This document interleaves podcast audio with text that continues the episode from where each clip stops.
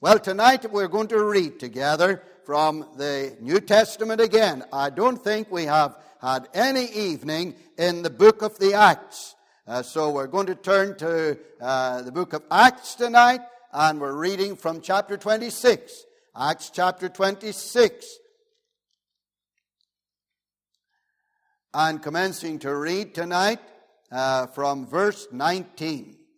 Acts 26 and verse 19. The uh, speaker at this occasion is the Apostle Paul.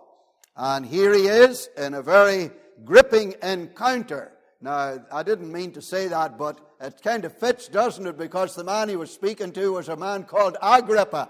So, a very gripping encounter with, with Agrippa. So, here we go. Now, whereupon, O King Agrippa, I was not disobedient unto the heavenly vision, but showed first unto them of Damascus and at Jerusalem and throughout all the coasts of Judea, and then to the Gentiles, that they should repent and turn to God and do works meet for repentance. For these causes the Jews caught me in the temple and went about to kill me. Having therefore obtained help of God, I continue unto this day, witnessing both to small and great saying none other things than those which the prophets and Moses did say should come, that Christ should suffer, and that he should be the first that should rise from the dead, and should show light unto the people and to the Gentiles. And as he thus spake for himself, Festus said with a loud voice, Paul, thou art beside thyself. Much learning doth make thee mad. But he said, I am not mad, most noble Festus, but speak forth the words of truth and soberness. For the king knoweth of these things, before whom also I speak freely. For I am persuaded that none of these things are hidden from him. For this thing was not done in a corner. King Agrippa, believest thou the prophets? I know that thou believest. Then Agrippa said unto Paul, Almost thou persuadest me to be a Christian. And Paul said, I would to God that not only thou, but also all that hear me this day were both almost and altogether such as I am, except for these bonds. And when he had thus spoken, the king rose up, and the governor, and Bernice, and they that sat with them, and when they were gone aside, they talked between themselves, saying, This man doeth nothing worthy of death or of bonds. Then said Agrippa unto Festus, This man might have been set at liberty, if he had not appealed unto Caesar. Amen, and may the Lord bless his word to our hearts. Now just pause for a moment of prayer again together. Our loving Father, we do thank you for your precious word. There are certain chapters, Lord, in thy word that have become familiar chapters to us down through the years as thy children, as the people of God. Yet, Lord, we know that there's a multitude of people out there who have no knowledge of Bible passages or Bible characters or Bible records. But we thank you, Lord, this evening that there's a wonderful work going on in individual lives, and there are people here and there who are becoming aware of the things of God and of thy precious word. And Lord, tonight we pray that thy Spirit will take an old and uh, remarkable chapter that has been often spoken upon and give it fresh life, Lord and make it a vital message for someone tonight in the service, we pray. And glorify your name, Lord, amongst your people and amongst those who are still without Jesus Christ. Oh, speak into our hearts, we pray, for the honor and the glory of the precious name of Jesus our Savior. Amen and amen. Well, the meeting that we have read about, the context of it is that it was not a very big meeting. So it's quite good to speak this evening when on a Monday night we may be a little smaller. But the important factor is that there were two people who were very significant to the account. And that is the man who was speaking and the man who was listening that is referred to in the passage. And the man who was speaking was none other than the Apostle Paul. Now, we've referred to him from time to time in the passages and in the sermons and messages of previous nights, but quite often we've been speaking about passages and uh, events in the life of the Lord Jesus. But what an amazing giant of a man the Apostle Paul was. What a tremendous testimony he had. He had been wonderfully, powerfully converted on the Damascus Road. He was an enemy of God, and he was, of course, deeply entrenched against the people of God, the people of that way, as it was referred to. And of course, he finds himself on the way to Damascus, an old and ancient city from Jerusalem, with letters of approval from the Sanhedrin to go and round up these people who called themselves by the name of Jesus Christ. And on the way to the city of Damascus, God stepped into his life. And that was an amazing event. Somebody said that God struck him down and he fell off his high horse of Judaism and he found himself lying in the dust of the road to Damascus. And with the fall from his horse, there fell his whole religious Judaism, and he rose up a new man in Christ Jesus, transformed by the grace of God. Immediately he was raised up. He said, Lord, what will you have me to do? And the Lord spoke into his heart. And my dear people, from that day, this man was set on a new trajectory in life. He had now been turned around completely. He had been transformed by the saving grace of Jesus. And he said, I obtained mercy. And isn't that true in so many of our lives? We can say tonight, Yes, I remember. Now, we may not have had a Damascus Road encounter. There may have been no bright light that shone in the sky. There may have been no clear voice that spoke from the heavens. We may not have been struck down off our horse or out of our motor car, but the work was the same. The transformation is the same. We have given up our trust in religion, in doing religious things, and we have come into a living relationship with the Lord Jesus Christ. And today we can sing, Mine, mine, mine. I know thou art mine. Savior, dear Savior, I know thou art mine.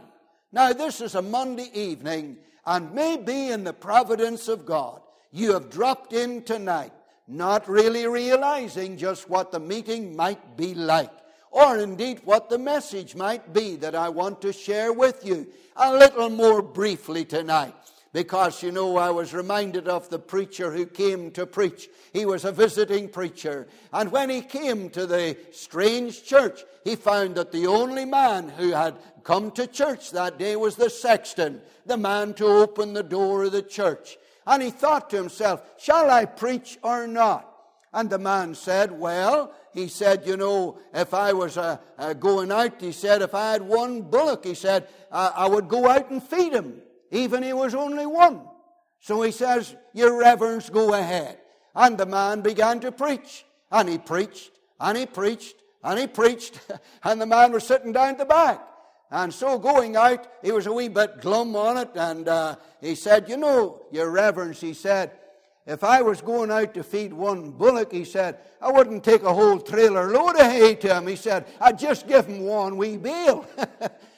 He said, Yeah, you didn't have to go on as long as that, so maybe I need to have a small trailer tonight and cut my sermon down. Like the man said, What are you going to preach on? Oh, he says, I'm going to preach on the sincere milk of the word. He says, Would you make it condensed milk? so we're going to condense it tonight a little bit. But Paul, the Saul the Pharisee, became Paul the evangelist. And he was filled with the Holy Ghost as well, friends. There was a tremendous meeting in the Arabian desert with this man, Paul, when he came back after being out there alone with God, and the anointing of God came upon him. He came in the fullness of the blessing of the gospel of Jesus Christ. And when he wrote to his people in different places, in Ephesus, in Corinth, and Rome, and in the churches of Galatia, constantly he was emphasizing to them the importance of the anointing and power and fullness of the Spirit of God and the blessed cleansing of the blood of Jesus. And that has been a two string message in my life, my dear friends. And we see the effects of it when the Spirit of God comes upon a man and he moves from being a mere, just a kind of moving, but gets into a stride with God. And the unction comes upon him, like D.L. Moody and Oswald Chambers and so many others that moved from that level of initial devotion to Jesus to a place where they were yielded body, soul, and spirit to God. And the fullness of the blessing came upon them. And friends, tonight, I don't think I would be here tonight if that had not happened to me, because I might have found myself saved but farming in County Tyrone, being the eldest boy in the family, I would have been the inheritor of the land. But God put his hand on my young, yielded life and called me and whenever my father was buying another farm, and back in those days, in the 60s, an 80 acre farm was a fair size of a farm on top of the one that we had. And that was because it looked like I was going to be the next in line and the inheritor. And I said, You know, Dad, God has put his hand on me. God is calling me to full time Christian service. And he said, Well, son, if God is calling you into his service, then we'll not purchase the farm. And so other people bought the farm, and I left. And it was a key thing, and I never knew what it was like the day I left and set off from the potato sorter in the potato shed and jumped into a pair of clean clothes and a wee suitcase and set off for the boat. First time out of Northern Ireland, first time on a boat, just coming on 20 years of age I was, and set off across the sea far away to Scotland. And you know, when I got over there and got to Edinburgh, my, it seemed like it was a thousand miles away from home. And I laid knelt down the first night and I started to cry. And I remember Mr. Douglas, Edward Douglas, coming in and getting down beside me at the bed. He was the dean of the house. And he said, You know, Eric, if it doesn't cost, it doesn't count. And I said, It's very hard. And it sure was, because it was in my blood, friends. It was in my blood. I didn't want to leave the farm. But look back now, and I thank God for the cost. And when it costs, it'll definitely count. And God did something in my life because He put His hand on me for service for the Master. And by His grace, I find myself still in that same track tonight. And I would say to all of you tonight, all those who are saved in the service tonight, don't hold back on the Lord. Put your life on the altar for God. You might not always cross all your T's and dot your I's the way I do, but I want to tell you there's a life of fullness in Jesus that will give you an enriched spiritual life and an effective service for the Master. You may not be a great soul winner but you will definitely be a faithful, fire filled believer. And your praying and your life and your ministry will be consistent with God and holiness until Jesus calls you home. This was the Apostle Paul. I am crucified with Christ. Nevertheless, I live. Yet not I, but Christ liveth in me. And a little earlier on in the same book, Galatians, he said, Christ liveth in me mightily, mightily, mightily. And then he said, The life which I now live, I live by the faith of the Son of God who loved me and gave himself for me. You know what the next verse is? Chapter 2 and verse 21 of Galatians I do not frustrate the grace of God. And I tell you, my dear people, a life yielded totally to God, taken fire on board, filled with the Holy Ghost, becomes a channel for blessing. It never frustrates the grace of God. There's no blockage in the spiritual arteries of a man whose life or a woman whose life is altogether on the altar for the living God. And that's why tonight I look back in my life with gratitude to Jesus Christ for all that He has done for me. I never will cease to praise Him. But also, as this man Paul was speaking, this man Agrippa, a very high ranking Roman official, was listening, and people have been listening very carefully in the meetings. And that has been really lovely to find people, and even the boys and girls. You know, I love boys and girls too, because we've got seven, love, six little grandchildren, and we praise God for them. A couple of them are getting big now, but they're always small, and they always seem young. But tonight I want to tell you, in looking at this man Agrippa, and as he was listening, the Holy Spirit was beginning to work deeply into his heart. And I think I see that master preacher, the Apostle Paul, read his man and see the Spirit of God playing on this man's conscience as he was speaking his testimony out and forth to him. And then, as he addresses him, he said, Agrippa, believest thou the prophets? He didn't even wait for an answer. He said, I know that thou believest. And as that man listened, untouched and unmoved, he was educated to be that, but now he was touched. Now it seems he was moved. Some say it was a quip on the part of the Agrippa. I tend to think that rather than just being a quip on the part of Agrippa, a kind of a snide remark, I believe and I'm inclined to believe that God was speaking to this man. You wouldn't come off with snide remarks to a man like the Apostle Paul. And what did he say? He said, Almost thou persuadest me to be a Christian. And Paul looked at him and he said, Agrippa, I would that you were not only almost, but altogether a Christian. And tonight it's my deepest desire, and it has been in every service of the mission, that people would be not only almost, but altogether on the side of the Lord Jesus. I want to speak just now on three simple points a day, an hour, and a moment. And the day was the day whenever they met in the council chamber. Yes, there were other people there. Festus was there, and he got very angry, and he jumped up and shouted out, Paul, you're a madman. Some people think that about me too. They think I'm a madman at times. But I'd rather be a madman and a fool for Jesus than be a madman and a fool for the devil. So, Paul, you're mad. You're a madman. And he said, I am not mad, most noble Festus, but I speak forth the words of truth and soberness. And the king knoweth this as well.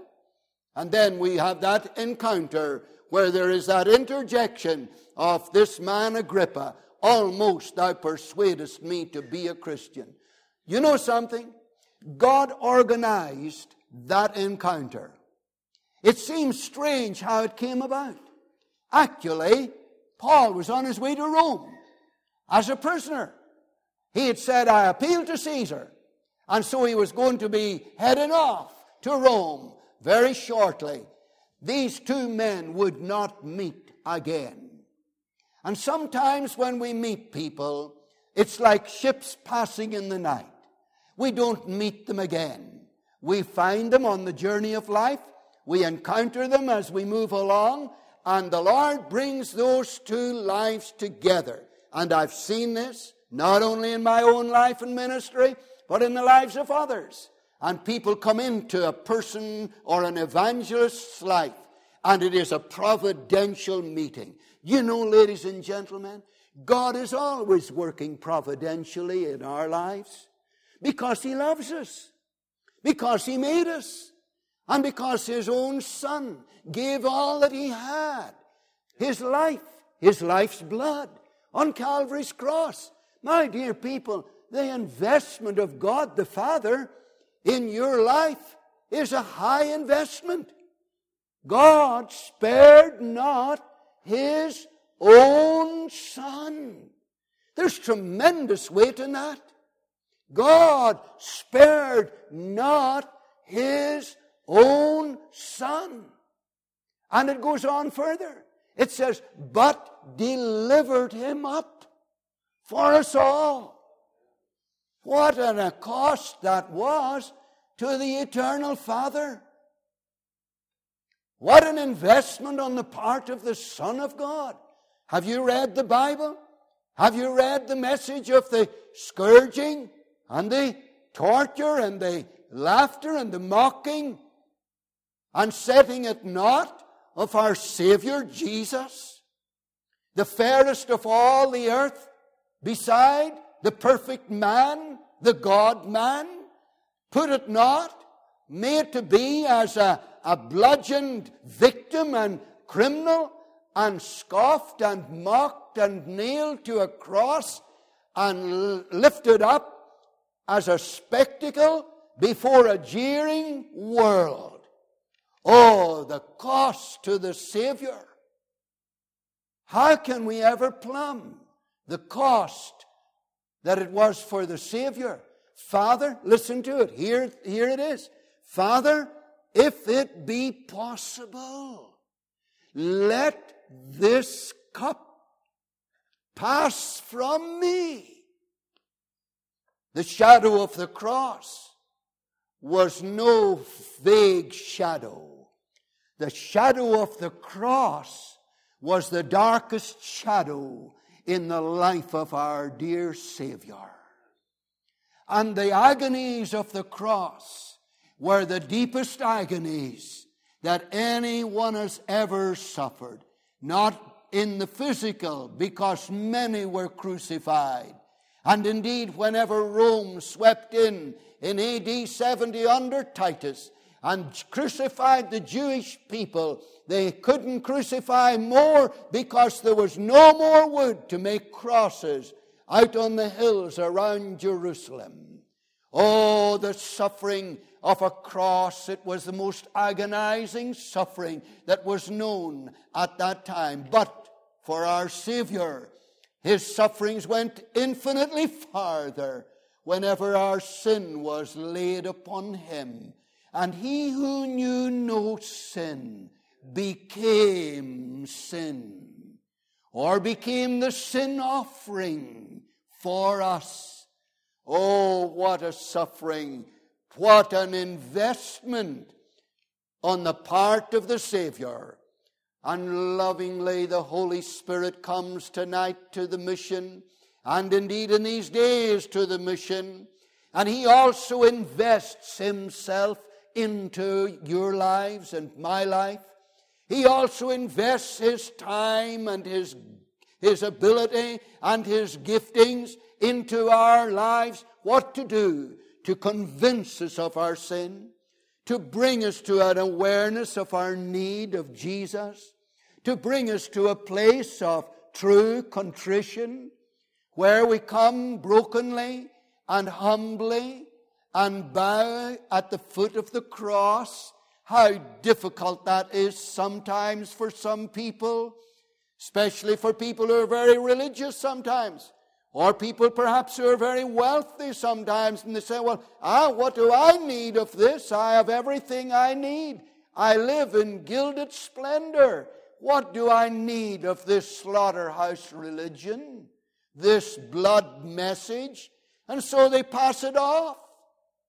But it's a wonderful thing to see someone, even from that echelon of society, high up in this world's possessions, and very capable to see them come and to see them bow and take their place on the same level as the very ordinary common five eight man and say, I too am a sinner. I too need Jesus. I cannot buy my way into God's heaven or God's kingdom. I yield to the cross work of Jesus. Would you be that person tonight? Could you be that woman tonight? It's time tonight to come to this very special appointment, a day. What a day that was in Agrippa's life. You know, hindsight is a wonderful thing. And this man, perhaps, I imagine, that he would have looked back on that day, some days afterward, and thought about that meeting and thought about that encounter and that movement of God upon his heart. But you know, it's true to say sometimes there is a tide in the affairs of men which, if taken at the flood, leads on to fortune, but if missed, can leave us in the shallows and leave us in misery. Don't miss the tide. When we walk down from our home through the arch there at the Metropole in Portrush and walk along the seafront in the morning, quite early, some mornings there's lots of people out there surfing because the right conditions are there. And the waves are coming in at the right height and with the right roll. And the news goes around the fraternity and they arrive to enjoy their sport or perfect their surfing. And you see them catch the wave. And they can come right in if they get right on the right wave, and they come sweeping in, right in to the very water's edge. Catch the wave, my dear man. Catch the wave of the Spirit and let Jesus bring you in. Let the Holy Spirit bring you into the harbor and bring you into the presence of Jesus, your Savior. The day had come. This is the day, the 25th of October, 2021. The hour. What about the hour? It was a very special hour as it came down to that moment. And now we're coming down to the finer and the closer in of the whole experience. What has been happening during that encounter? Well, he had become aware of a man who had something that was real. He had become aware of a man who had something that was authoritative he had become aware of a message that challenged his conscience and his consciousness. And as the Holy Spirit worked in the life and ministry of Paul into his heart, then the cost of becoming a Christian became a reality to him. How often in meetings the cost of becoming a Christian becomes acute, and keen. I think back to some meetings and missions during our lives in ministry and service, not only in pastoral ministry, but in evangelism. I think of when we had a tent mission years ago in Portrush, and there was a lady had trusted the Lord Jesus before the mission started.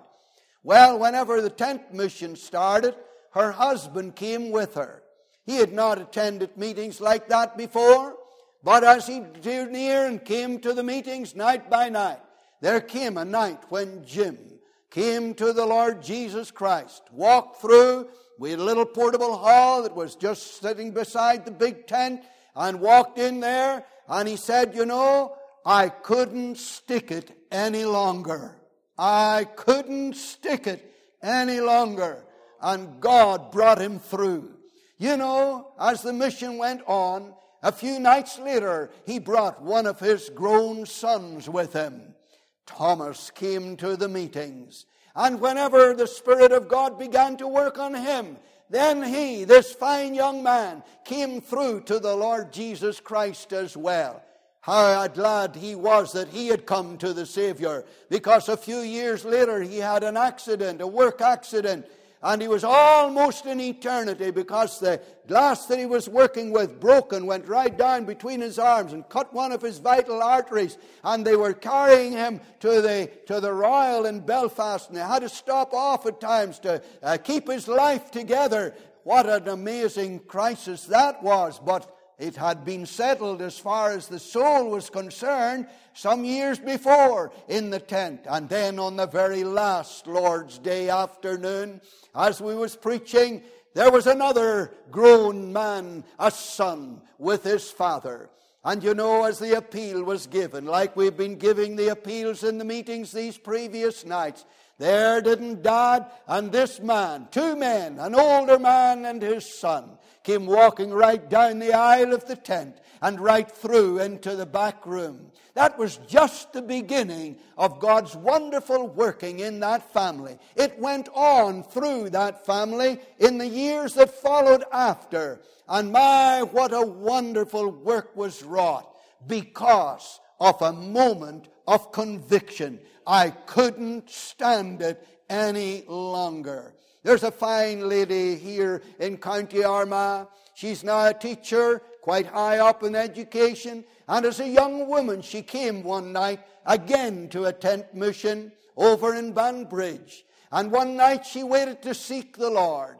And she said to Mrs. Stewart when she was pointing her to Jesus Christ, she said, You know, if your husband had asked me to climb to the ridgepole of this tent, she said, I would have done it to get right with God. I want to get saved. She has lived many years now to prove the wonderful reality of that evening. That was an hour of conviction. That was an hour of power. And I could go on sharing more stories about people who came to that point of conviction. Sometimes to see them openly weep in meetings and be stirred and moved and come back the next night to the mission, again drawn by God. Oh, for an hour when the Lord will work in your heart. We're sitting now at a quarter to nine. The meeting started at eight o'clock, and we're going to be through in a few moments' time. But there comes a special moment. There comes a special moment. A day and this is the day, the 25th. The hour, 8 o'clock to 9 tonight. Will this be your hour?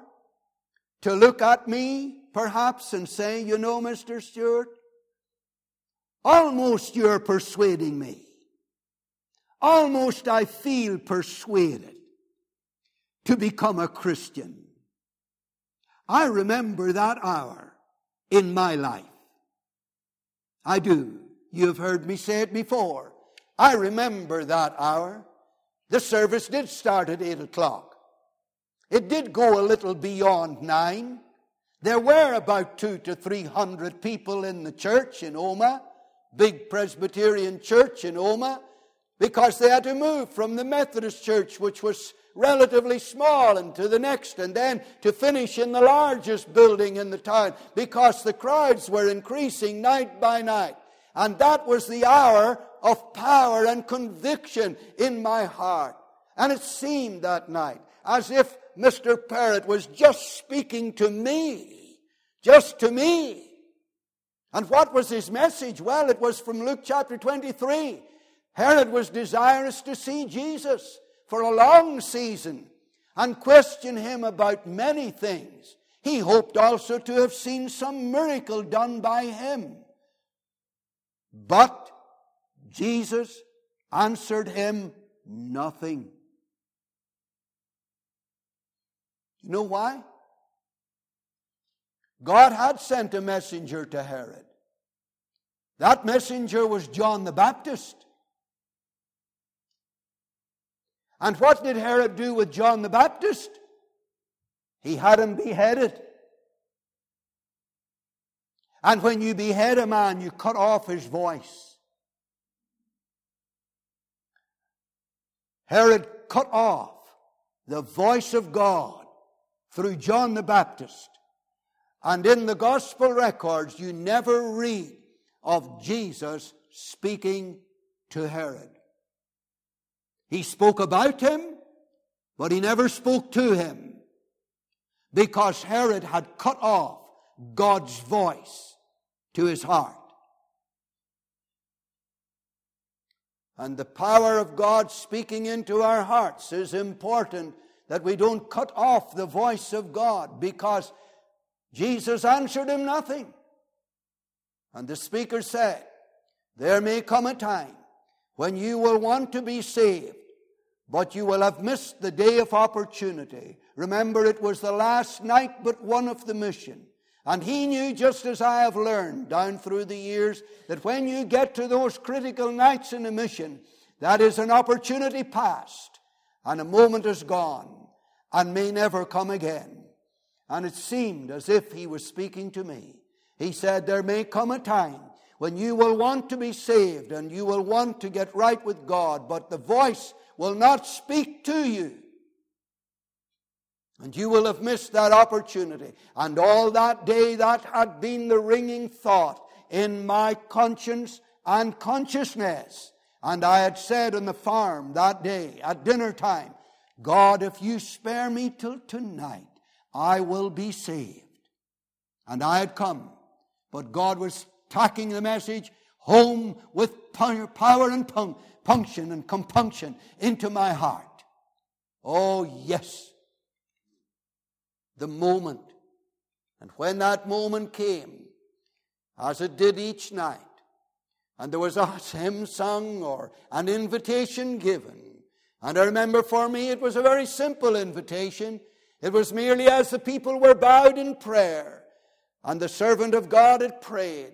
And then he said, If there is anyone in the congregation tonight who is responding to the claims of Jesus Christ, and you are coming now to him, would you lift up your head and look at me?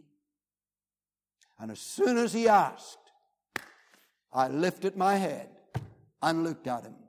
I wasn't the only one that night. My, I don't care what he would have asked me to do. If he had asked me to put up my hand, I'd have done it. If he'd asked me to step out and walk down the aisle, I would have done it. Because it wasn't really the outward action that saved me, it was the heart behind it. I had let go. I had surrendered.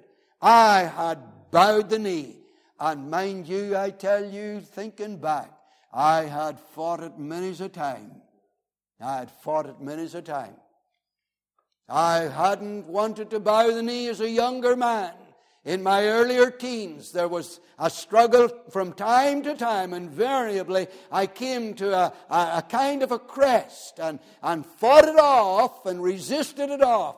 But this time that I'm telling you about, I said, here goes. I'm going with Jesus. You know something, friends? I've never regretted it. And I've never looked back. And the tongue that I had that my parents would never have heard me use at home, for it wouldn't have been so nice for me, I tell you, the Lord changed my tongue. He cleaned it up. he cleaned it up. And He gave me a whole new vocabulary for the old that I had lost and I'd got new desires. I found myself in the prayer meeting in a little prayer union in Port Newtownstewart in County Tyrone, and I heard people pray, and then I later on got to praying. And the first night I prayed, I hardly knew whether it was on my head or it was on the seat. Uh, but I got started, friends, I did. And then God swept into my life in a, a, sanctifying baptism. And a man came and he said, Eric, would you like to join our open air team in Strabane? We meet there. And I met Caldy Dara and some other people that you would maybe know if I shared their names with you. And God opened doors to me. And then we got into Fintona Testimony Band. It was a group of young people who could all play accordions. And dear old John Watson, we called him John the Baptist. He was. He had about 60 years of age. He called all us young people, got us around together with his own family, and we went through the country with the accordions and playing and testifying. And then he said, you know, there was a couple of us boys, and he said, Would you, would you preach a wee word tonight? And we started. May 1965, friends. Way back then. It's like donkeys years ago. It's like a lady sometimes meets Mrs. Stewart and she says, We haven't met for donkeys and donkeys.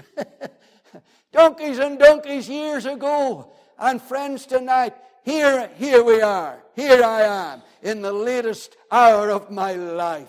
And I want to tell you, it has been an adventure. An adventure. What about putting your hand into the hand of Jesus? Whether you lift your head up or put your hand up or walk down and get in there, at, wherever you do it or whatever you do, ye kneel at the cross and trust the Lord Jesus. And don't be almost. Don't be almost. Almost is but to fail. Almost will not avail. Sad, sad, that bitter wail. Almost but lost. Friends, the Royal Charter was a, a ship that sailed between Australia and, and Liverpool, from Queenstown in Australia to Liverpool. And she foundered in what was known as the Royal Charter Storm. 200 vessels foundered. 1859 it was, the year of the revival.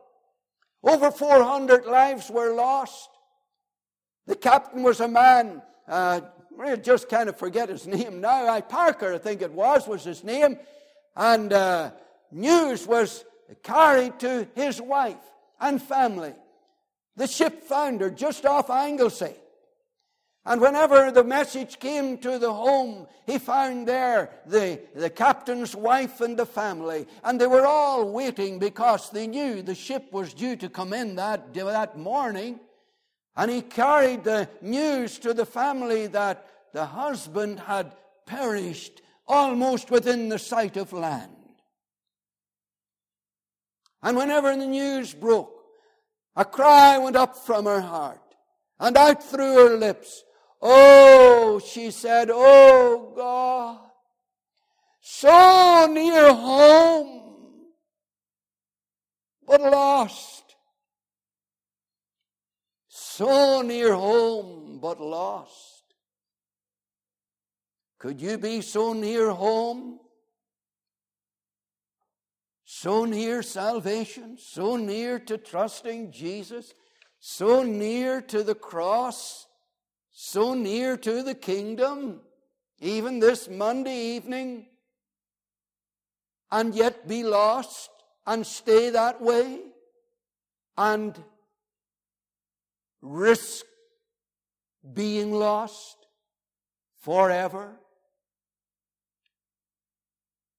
It's not worth taking, my dear people. It's a risk that's not worth taking. No man should do it. No woman should do it. No young person should do it. Because we are only a heartbeat from eternity. Doesn't matter what age we are. Little boy was sent, he asked his mommy, Mommy, what time, what age do people die at?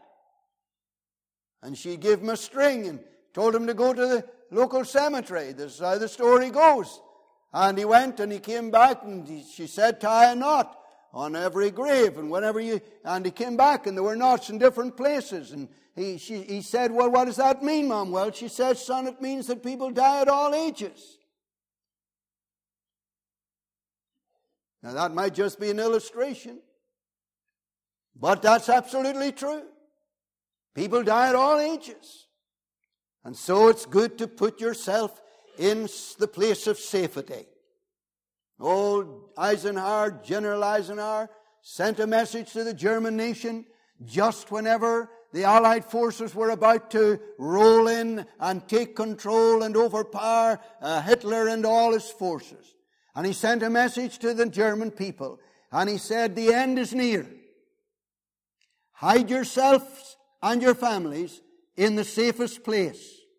Do it now, for there is danger and death and delay. I think that that has got a spiritual message for all of us tonight as we come to the end of the service. The end is near. Hide yourself, hide your families in the safest place. Do it now. Do it now, for there is danger and death in delay. Oh, that you might be able to say this night, as if the Apostle Paul were to come to you, and you were to put yourself in Agrippa's sandals, and you would say, Paul, I'll not be almost persuaded.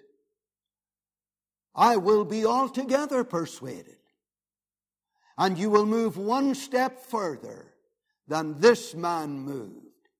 And that will be the best step that you will ever take. Out of my bondage, sorrow and night, Jesus, I come. Into thy freedom, gladness and light, Jesus, I come to thee. I would love tonight to be able to point you to the Lord Jesus Christ. I want to take word home tonight to Mrs. Stewart that someone trusted Jesus Christ tonight to be saved. Oh, wouldn't she be a happy woman? She's praying for you now. She doesn't know you're here by name, but she said to me, Eric, I'll be praying for you. When you're preaching, I'll be praying. And I've got another intercessor. And every time I'm on a platform, I know, no matter where I am, this country or wherever, I know that she is at the throne of grace, interceding for the meeting.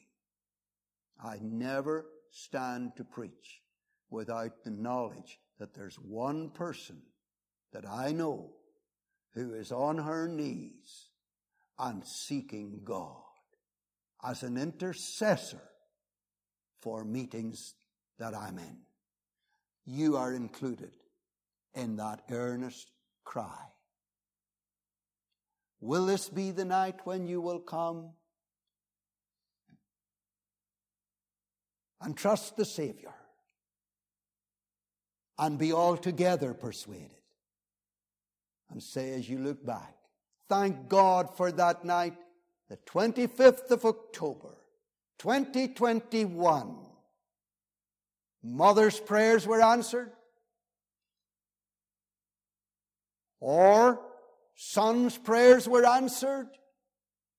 Daughters' prayers were answered. That night I came. That night I trusted the Lord. Let's bow together in prayer. Dear friends, please, let's unite our hearts together. Lord Jesus, tonight we pray that as the moments have gone so quickly by, flying past, an hour has swiftly flown by, and we have sensed ourselves, Lord, to be in a chamber of conviction and confrontation, not maybe confrontation, but challenge, Lord. And tonight we pray that as that challenge has come to individual hearts, Lord, oh, we so pray this evening, dear Savior, that there will be grace given to someone tonight. Just even one will give joy in heaven more than over 99 people who don't need to repent, who have already repented. Oh Lord, hear us, we pray, as we come to our closing hymn. In Jesus' precious and worthy name we pray. Amen.